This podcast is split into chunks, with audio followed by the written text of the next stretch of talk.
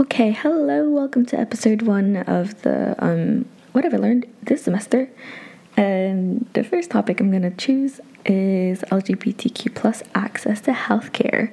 And this is episode one out of five. Okay, and I actually did um a project on this. So second time's the charm talking about it.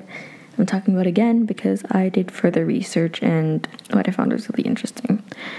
Okay, so surprisingly, or unsurprisingly, the LGBTQ plus community impacts a lot of healthcare, whether if they're the provider or the patient. And again, I chose this topic because of further research that I found.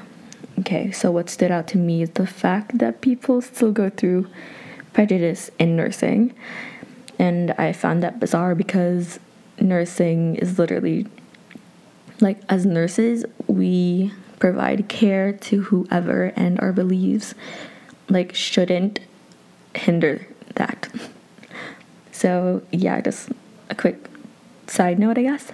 Okay so a study done in nova scotia with lgbtq plus patients um like res- like found that they are not getting the care that they need, which translate to poor health outcomes. And in the study, at least 36.4 of lesbians, gays, and bisexuals, so the LGB, and 55.5% of trans patients, so um, the T, have has had like a negative interaction with a healthcare provider.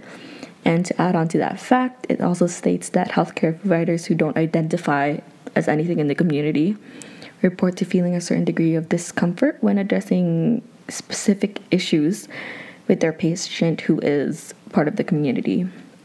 And what this will do is stops them from hindering the care that they need. And this is also because they don't have specific um, resources that could help them, like help the patient with their needs.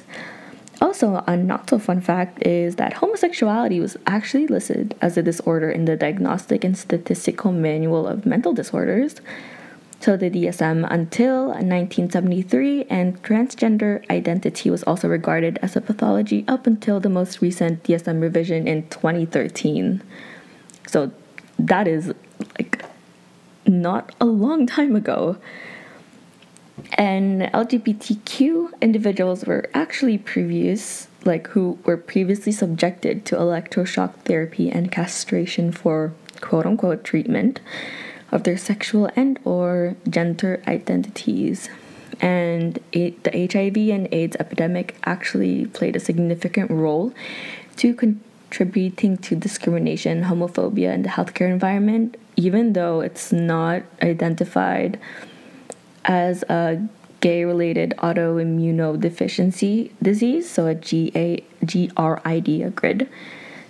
HIV and AIDS continues to be like described as a quote unquote gay disease, and several fears and misconceptions misconception, sorry, relating to HIV and AIDS are still held by healthcare providers. So a problem with this is that fear of like spreading quote unquote HIV spreading quote unquote HIV and AIDS will hinder the um, care of LGBTQ plus patients. And if they're not getting the care that they need, then they will not get better. And because of um, negative experiences like this, this will also stop them from going to the hospital when they do need help. And what now is thankfully they're doing research on how to care for LGBTQ plus patients, and they're doing this by asking like LGBTQ plus people to help them with healthcare services and systems so they get the proper care that they need and they did this study in the US and Canada to cater to them.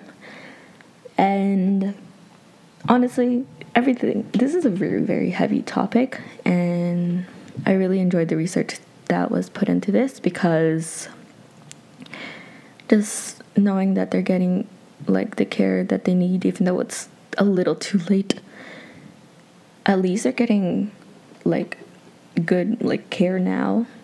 And there's like not being discriminated upon at least like rather than like in the past because i know from some people because i know pe- like people who are part of the community that in the past they are scared to go to hospital but now they are more open to going to the hospital because they know that more people are more open-minded. Okay so that is the end of episode one. Hear you in the next one